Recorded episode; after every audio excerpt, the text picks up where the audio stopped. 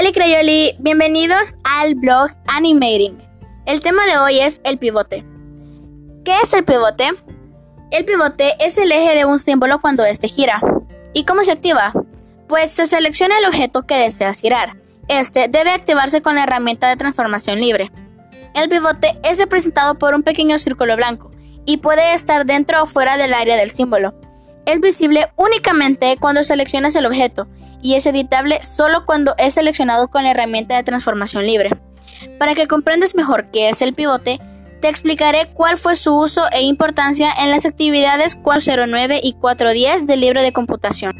En la actividad cuatrocientos nueve, el pivote ayudó a poder girar el péndulo completamente, haciendo que éste girara poco a poco. En la actividad cuatrocientos diez, simula el movimiento de los objetos, adecuándolo a los movimientos que se deseaban, para darle realismo a la animación. Bueno, y esto ha sido todo por hoy, espero te haya gustado y te haya servido. Nos vemos hasta la próxima.